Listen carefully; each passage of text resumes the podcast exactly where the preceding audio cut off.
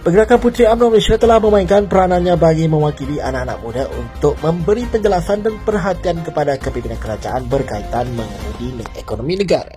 Menurut pembahas usul dari Melaka Nur Amir Muhammad Isa berkata pengangguran graduan amat membimbangkan dan sewajarnya menteri yang terdapat dalam kabinet menindik beratkan dua isu utama iaitu peluang pekerjaan dan mempertingkatkan ekonomi negara. Bila kepimpinan kerajaan perlu membuat polisi atau dasar yang tepat dan menarik serta mengurus pelaburan yang betul-betul memberikan manfaat kepada graduan negara kita. Sebenarnya itu pembahas usul dari Negeri Sembilan menegaskan jentera-jentera puteri perlu memahami karenah dan kemelut politik yang sedang melanda pengundi khasnya di kalangan anak-anak muda supaya dapat memudahkan ketika urusan dengan mereka.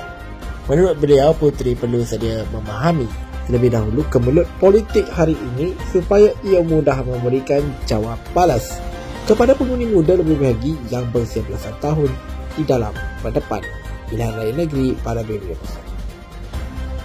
Membahas usul pemuda dari Pahang Muhammad Kamil Ibrahim mencadangkan pemuda UMNO di peringkat pusat menjuarai kehendak anak-anak muda masa kini terutamanya pembinaan rumah belia bagi kelompok tersebut.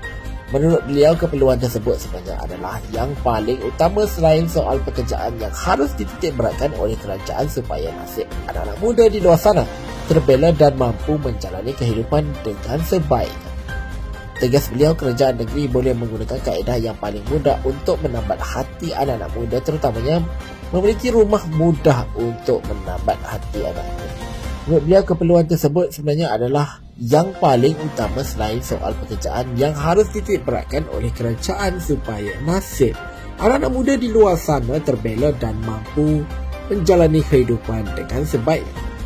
Tegas beliau kerajaan negeri boleh menggunakan kaedah yang paling mudah untuk menambat hati anak-anak muda terutamanya memiliki rumah secara rent to own kerana perkara tersebut adalah antara harapan utama anak-anak muda di seluruh negara amnya untuk memiliki rumah pertama mereka. Itu pembahas pemuda dari Perak Zulfati Hisham Abdul Sahni berkata soal kedudukan UMNO dan Barisan Nasional yang membentuk kerajaan pemaduan bukanlah satu persoalan yang mudah untuk diperjelaskan khasnya kepada ahli di bawah sana. Namun beliau berkata pergerakan itu mesti beradaptasi dengan situasi politik dinamik pada hari ini agar cepat menyelesaikan diri dengan perjuangan tanpa mengadap prinsip yang selama ini menjadi pasal perjuangan.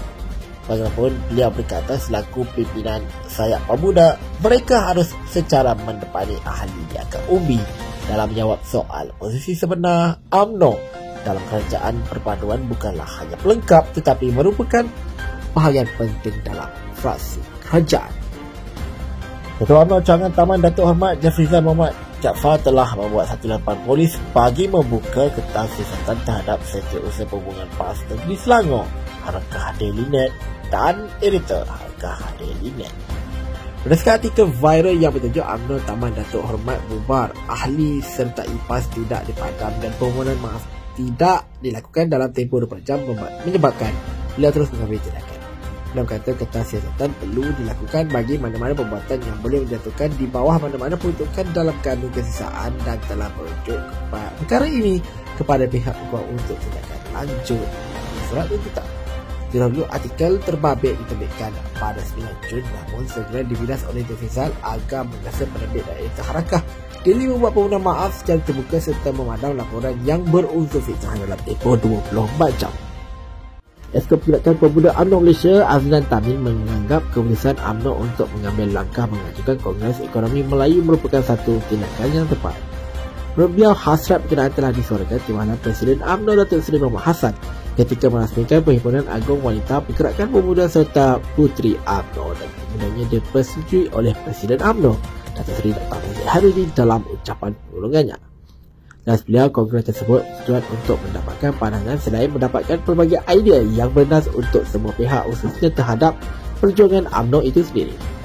Beliau juga ahli Dewan Undangan Negeri Tanjung Surat seterusnya berkata, parti hari ini telah memperlihatkan satu perubahan yang besar di dalam kepemimpinannya dan semangat yang ada ini perlu terus dilonjakkan lagi.